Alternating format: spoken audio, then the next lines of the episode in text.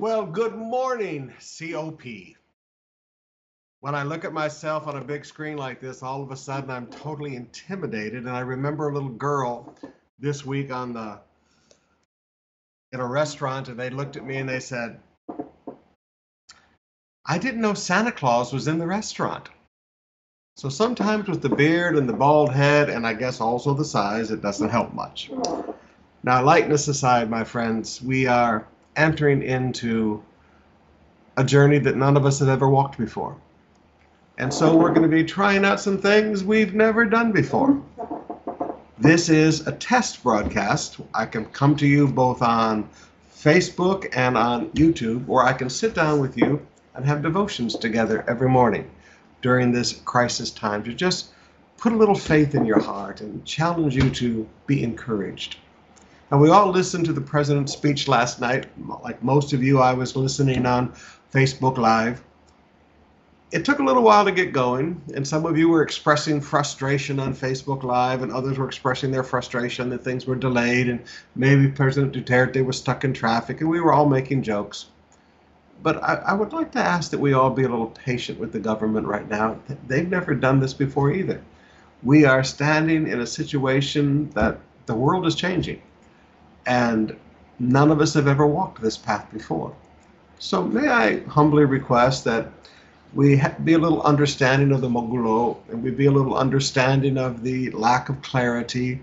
I know it's difficult to make decisions, but let's keep our hearts right. Romans 13 says that my job is to teach you to be submissive to governing authorities. So not just obedient, submissive. So let's keep our heart right and let's cooperate. Let's participate with what the government is asking us to do. Now, I want to get started today. We'll talk more about the current situation as we go today, but let me get started in our daily devotions, and then we're going to talk more from Psalms chapter 91. But this is just a test today. We'll have things laid out after we see what works and what doesn't work. But we're going to get started today in Luke chapter 2, beginning with verse 21.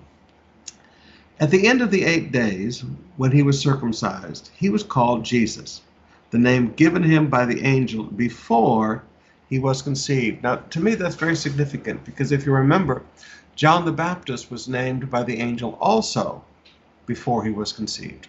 So it's very interesting that God gave the name to both John and God gave the name to Jesus. say, Pastor, why is that important?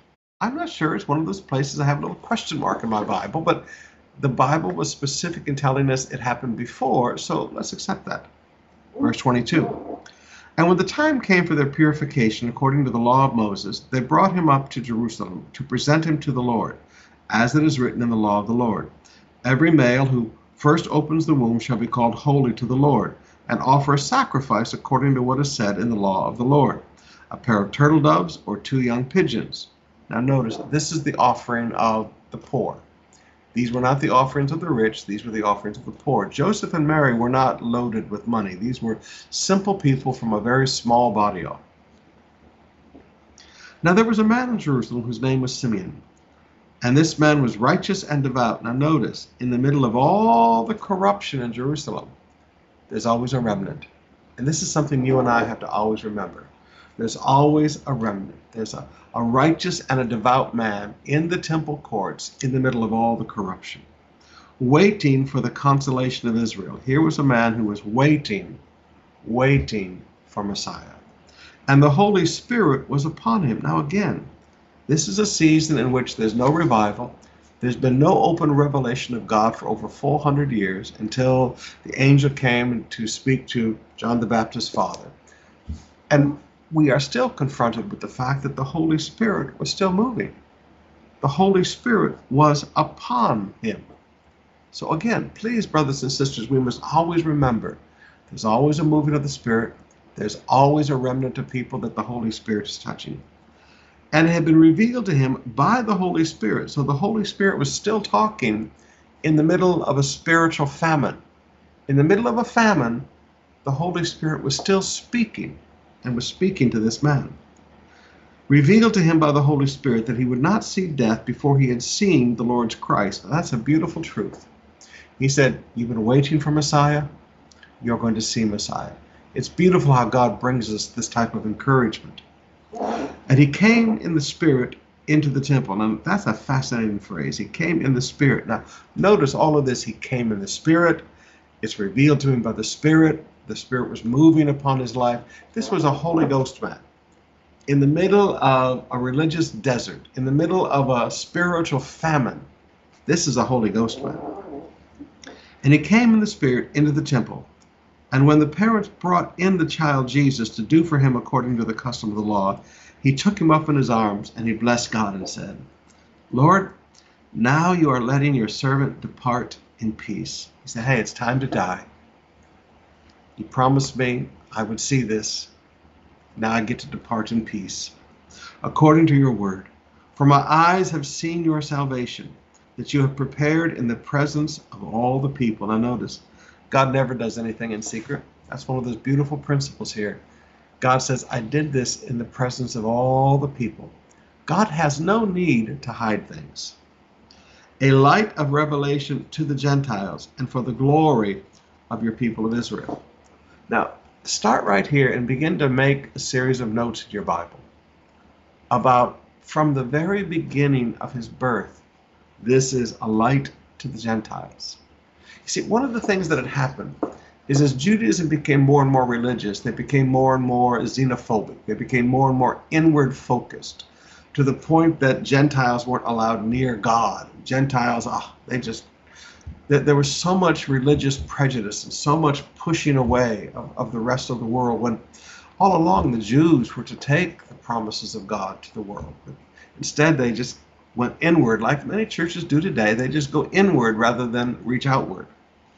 A light for revelation to the Gentiles. Begin to make a list all through the Gospels. How often Jesus talked about for the world. For God so loved the world, not just God so loved Israel, God so loved the world. And begin to note the plan of salvation did include the Jews, but it also included us as the Gentiles. And his father and mother marveled at what was said about him. And Simon blessed them and said to Mary his mother, Behold, this child is appointed for the fall and rising of many in Israel. Now, I'm sorry.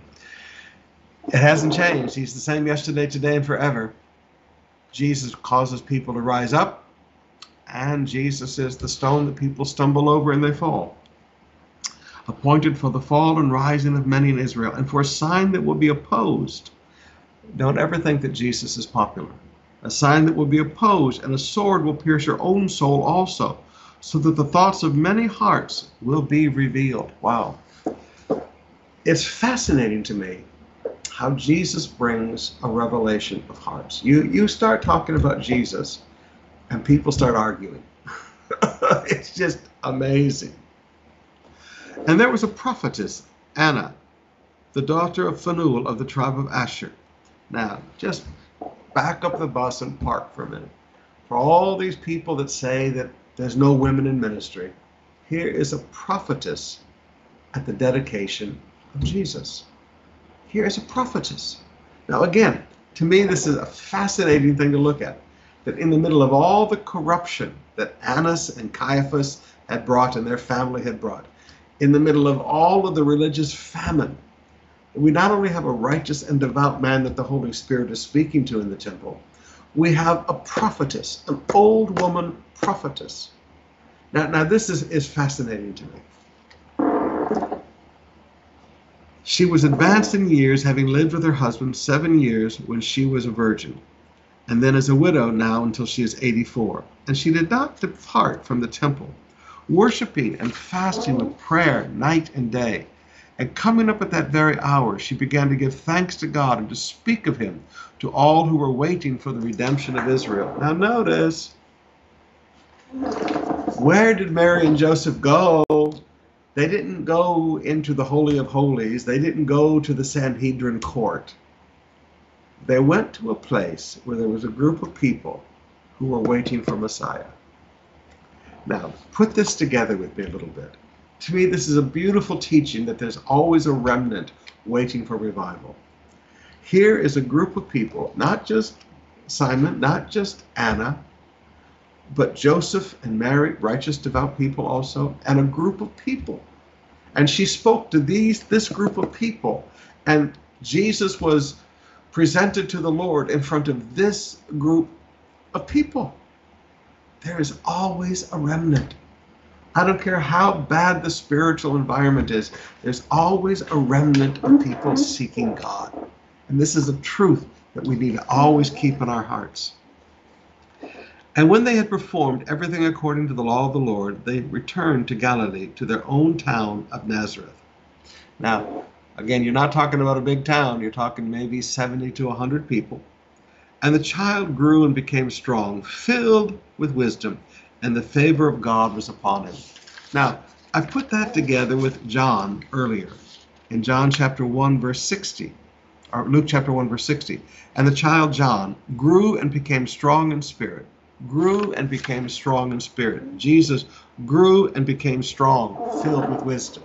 Now, brothers and sisters, you have to understand people are not born strong, they grow strong.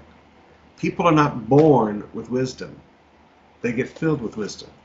People are not born perfect and ready to minister. They don't they don't come out of the womb ready to minister. And Neither do I believe people, when they are born again, are instantly prepared for ministry. There is a growing that needs to take place, like the Apostle Paul for three years in the deserts of Arabah. So sometimes you and I just need to back up a little bit and go, okay, I recognize that there needs to be a growing period. And the favor of God was upon him. I like that. The favor of God was on Jesus now. If you ever want to see a life of favor, just begin to study the life of Jesus. This is a life of favor. Verse 41 Now his parents went to Jerusalem every year at the feast of the Passover, which is the period that we're coming up to right now in the world. And they went up according to custom. And when the feast was ended, as they were returning, the boy Jesus stayed behind in Jerusalem. Now, a lot has happened between you know, verse 39 and verse 41 and 42. They've gone down into Egypt where they've spent a great period, a great many years of time uh, waiting for things to be safe for them to come back.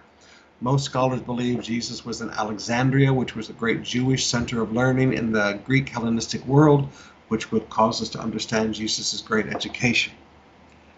Now he's 12 years old, so by the time he's 12, we know He's left Egypt and he's back in Israel and he's going up to Jerusalem. Now, 12 years old is also the age of bar mitzvah. Even today, if you go with us to Jerusalem, you'll see young Jewish men sometimes bringing their sons from all over the world, sometimes just from Israel. And they come to the Western Wall to do the ceremony of bar mitzvah. It's, it's a young man becoming an adult and coming of age. They went up according to custom, and when the feast was ended, as they were returning, the boy Jesus stayed behind in Jerusalem. His parents did not know it, but supposing him to be in the group, um, parents, how many times have you supposed your children were someplace and they weren't? They went a day's journey, and they began to search for him among their relatives and acquaintances. And when they did not find him, they returned to Jerusalem searching for him. After three days, they found him in the temple, sitting among the teachers, listening to them and asking them questions. Now, scholars believe this took place on a series of steps just outside the Sanhedrin court, or the the, great stone courtyard there that the Sanhedrin met. It would have been about halfway up one side of the temple. I've showed it to you, I show it to you every year during Holy Week on, on our scale model. Now, so please understand, the Sanhedrin were aware of Jesus from the time he was 12 years old. So you've got Annas, who knows about Jesus from the time of his birth, because he no doubt participated in the desire of Herod to kill the children of Bethlehem. Twelve years later, the Sanhedrin are talking to this boy. So this young man is not a stranger, and as he grew up, he was not a stranger to these men. These men of the Sanhedrin were like lifetime members of the Sanhedrin. So you have to understand when you start reading later about the Sanhedrin, and you start reading about how the high chief, the chief priest, and the high priest, and all of them stood against him. These men had known Jesus and had been speaking to him since he was 12 years old. So Jesus was not a stranger to these people. And all who heard him were amazed at his understanding and amazed at his answers. Mm. God filled him with wisdom. And when his parents saw him, they were astonished, and his mother said to him, Son, why have you treated us so? Behold, your father and I have been searching for you in great distress. So, at this point, the father Joseph is still alive. Now, this is something to remember. So Joseph was very, very much a part of Jesus' upbringing. Jesus had a father in the house when he was a boy and growing up. Now, this is important because sometimes people want to act like, you know, Joseph was around at the beginning and then disappeared. Well, at least until he's 12 years old, we still see Joseph very much involved in Jesus' life. Behold, your father and I have been searching for you in great distress. And he said to him, Why were you looking for me? Did you not know that I must be in my father's house? And they did not understand the saying that he spoke to them. And he went down with them and came to Nazareth and was in submission to them. Now, young people, did you hear that? Jesus was in submission to his parents. Now, he's the Son of God. He knows that his Father is God. And in spite of that knowledge, he is in submission to his physical mother and physical father even though he knows. And, and, the reason I stress this is a couple of reasons. Sometimes young people, you get born again and you get a touch of God on your life and you start getting arrogant with your parents. There was no arrogance in Jesus. Submission is not just an action, obedience is an action, submission is an attitude. But notice, Jesus also knew that Joseph was not his biological father. He knew that God was his biological father, but he was still in submission to Joseph. I say that, young people, because some of us have grown up in blended families. I grew up in a blended family also. And you look and you go, well, that's not my real mother, that's not my real father, that's not my biological father, that's not my biological mother. Excuse me? They're your father, they're your mother, they're raising you. Jesus lived in submission. And his mother treasured up all these things in her heart. And Jesus increased in wisdom and stature and in favor with God that. What a beautiful passage to read this morning. Now, instead of our Old Testament passage, I want to take you back today to Psalms chapter 91. Psalms chapter 91. And I want to talk to you out of that passage for a few minutes. We read through the rest of it because this is brand new and I wanted to give everybody time to get tuned in because but this is what I really want to deal with today in Psalms 91. We are living in a situation none of us have lived in before. But I know that God is with us. I know that God is with you. I know that God will never fail you. I know that God will never forsake you. I know that all of God's promises are yes and amen. I know that God will not let one of his good promises fall to the ground. I know that God loves you.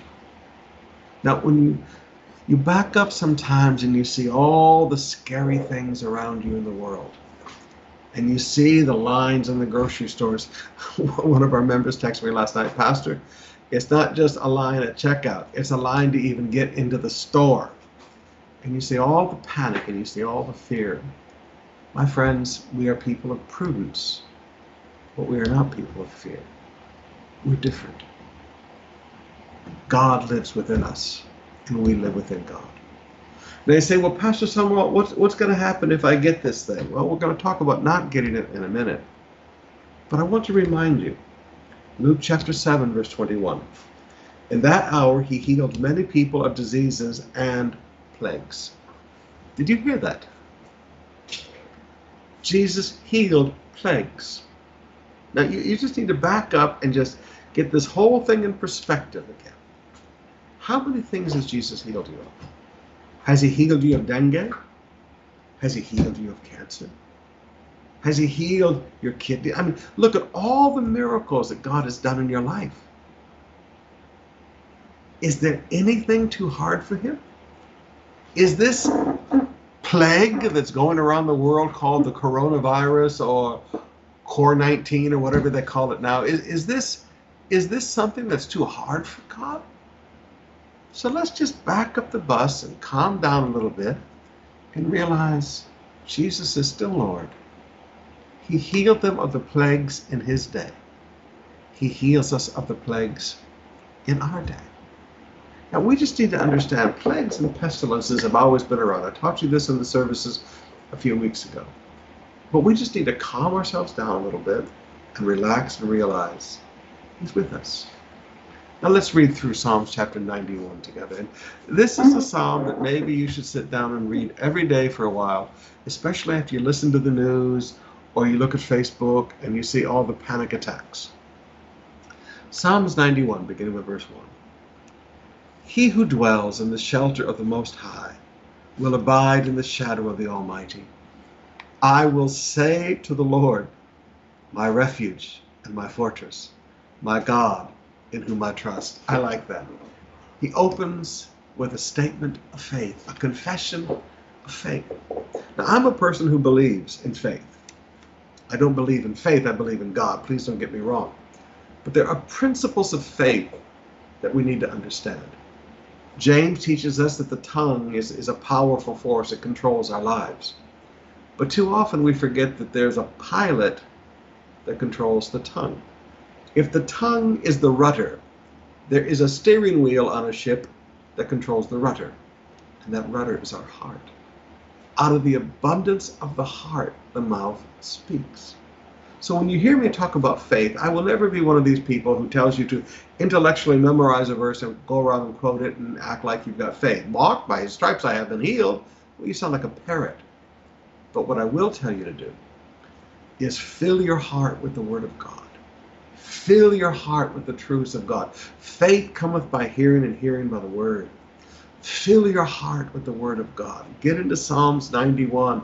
Read through the Gospels and see Jesus the healer. Fill your heart with the word of God so that out of the abundance of the heart, you just naturally speak. You're not parroting it, you just naturally speak. I say to the Lord, my refuge, my fortress my God in whom I trust. I absolutely love that. My God. Not like Jacob, who said, Isaac, Dad, your God gave me success. Because at that point, Jacob hadn't developed a relationship with God. Do you have a walk with God? Then you can call him my God. Lord, you are my God. I just meditate on that for a while. Lord, you're my God. Lord, you're my fortress. Lord, you're my refuge. Lord, in you I trust. Now, let me ask you a question today. Do you trust in medicine or do you trust in God? Well, Pastor Samuel, we need to be scientific. Hey, you know me, okay? But I also understand that there's a power higher than any science of this world. There's a God who can make the sun go back. There's a God who can part the waters. There's a Jesus who can walk on top of the water. He violates the laws of science. And I've just I've just figured out what can God do? Whatever he wants to do. So I will put my trust in him. He's greater than cancer. He's greater than tuberculosis. and he's sure greater than the coronavirus. Now, why do we confess these things about God? Verse 3 For he will deliver you from the snare of the fowler, number one. From all the people who want to trap you, he will deliver you. You know, right now, did you know that there are people, I'm sure, because I know human nature, I'm sure just like I watch people with HIV trying to purposely infect other people, I'm sure there are people with this coronavirus who just purposely want to infect other people. They're trying to trap you. He will deliver you from the snare of the fowler and from the deadly pestilence. Did you hear that? He will deliver you from the deadly pestilence. Please, brothers and sisters, there's nothing wrong with doctors. You know that. But don't trust doctors to deliver you. When we were poor years ago, I mean, please, we walked together this journey for 40 years now. When we were also poor, there was no money for doctors, there was no money for medicine. But it's amazing to me how, as we have prospered, everybody runs to the doctor, everybody runs to the hospital, when we used to run to church. Because if Jesus didn't heal us, well, we die. Brothers and sisters, can we get back to that little simplicity of faith? That we trust God to deliver us? Verse 4 He will cover you with his pinions, and under his wings you will find refuge. His faithfulness, I like that. His faithfulness is a shield and a buckler. Now, he's the faithful God. He's faithful to a thousand generations of those that love him, the psalmist says. He's a faithful God. He is his faithfulness is your shield. Not your righteousness, his faithfulness. Can you trust him to be faithful in this time? Will he be faithful to his promises to you in this time? His faithfulness is a shield and a buckler. You will not fear the terror of the night. that fear is a choice. You will not fear the terror of night, or the arrow that flies by day, nor the pestilence that stalks in the darkness. This is the effect of God in our lives. We're not afraid. Now, notice the pestilence, the plague, the coronavirus that stalks in the darkness. Now, please forgive me if I sound very unscientific for a minute. But you see, when you see these plagues sweeping the world, I believe there's a spiritual element to them. They stalk in the darkness. What does darkness always refer to? They stalk in the darkness, the place where evil dwells. This is where they stalk us. I think there's a spiritual element to these plagues. And it's one of the reasons I'm not afraid of them. Because I know they're stalking in the darkness and I'm a child of the light. and the light of God shines upon my life. A thousand may fall at your side, ten thousand at your right hand, but it will not come near you. Did you hear that? Now, yes, do the social distancing the government is asking us to do, the prudency, danger, and take refuge. Yes, yes, yes, yes. But it will not come near you. In addition to the social distancing, God is your shield. It will not come near you. You will only look with your eyes and see the recompense of the wicked. Verse 9 Because you have made the Lord your dwelling place, the Most High, who is my refuge, no evil shall be allowed to befall you, no plague shall come near your tent. Now, notice, because you made the Lord your dwelling place, you live in God, sickness can't get to you because you live in God. Now, to put it in a New Testament way, Acts 17 28, Paul said, In him we live and move and have our being. We have chosen to live our life in God. We live our life in life. The plague shall not come near our tent. I like another translation. The plague shall not come near your dwelling place. Another translation. The plague shall not come near your home. Why are you afraid? You just stand up right now in your house and say, Father, I thank you. The coronavirus shall not come near my home in Jesus' name. Ah, that's a good thing to do. Verse 11 For he will command his angels concerning you to guard you in all your ways. On their hands they will bear you up, lest you strike your foot against a stone. You will tread upon lions and adders, the young lion and the serpent you will trample underfoot. Because he holds fast to me in love, I will deliver him. Now, notice, because he holds fast to me in love. Not because you're super holy, not because you're super perfect, but just because you love him. I will never forget that sermon. It, it, to this day, it touches me, and I love to preach it. It's called Just Because I Love Him. All the things God does for you just because you love Him, not because of anything else just because you love him. Because he holds fast to me in love, I will deliver him. I will protect him because he knows my name. When he calls to me, I will answer him. I will be with him in trouble. I will rescue him and honor him. With long life, I will satisfy him and show him my salvation. Now, there's one sad thing I listened to with our president last night. He said, You know, I may not live. He talked about, you know, I may not make it. This thing might kill me. Um, no, in the name of Jesus. We pray for our president's strength and his health. And in the name of Jesus, we break that fear off of his life. With long life, God will satisfy our president. And some of you are listening to me right now, and forgive me, you're seniors. I'm a senior now. I can't hardly believe I'm a senior now. With long life. We've got 25, 30 years left, my friends. We, we don't, we're not ready to, I mean, yes, I, I, I want to go home now, but nah, I got more work to do. With long life, He will satisfy us. Now, let me take you back to that one passage a minute ago about the angels concerning us. Do you remember in the temptation of Jesus? The devil quoted Jesus this passage and tried to get Jesus to jump off the pinnacle of the temple and put on a, an act of sensationalism. And Jesus didn't buy that. Jesus said, No, you don't quote the verses and claim the promise to be sensational and draw attention to yourself. These promises are for protection, not for ego. Now, that said, in the days ahead, brothers and sisters, let's be prudent. Being prudent does not mean a lack of faith, okay? There is prudent faith. So, yes, we believe all of these promises. But let's do as the government asks us to do. Let's wash our hands with alcohol. Sister Bev was complaining. She said, Kawawa, my hands are going to get all wrinkled because they're full of alcohol. I said, sweetheart, I'll buy you more hand cream. Wash your hands with the alcohol constantly like the government asks us to do. When you're asked to put on a face mask, put on a face mask. Do the social distancing, even in church, starting tonight.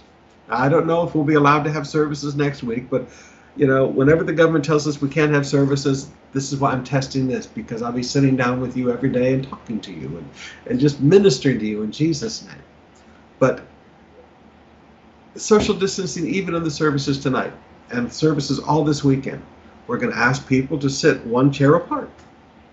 Little social distancing. So everybody sits one seat apart. We have a little social distancing. It's going to look a little funny but that's all right. We're going to be submissive to the government. So we'll practice the social distancing. We'll, we'll wash our hands. We'll do the face masking thing.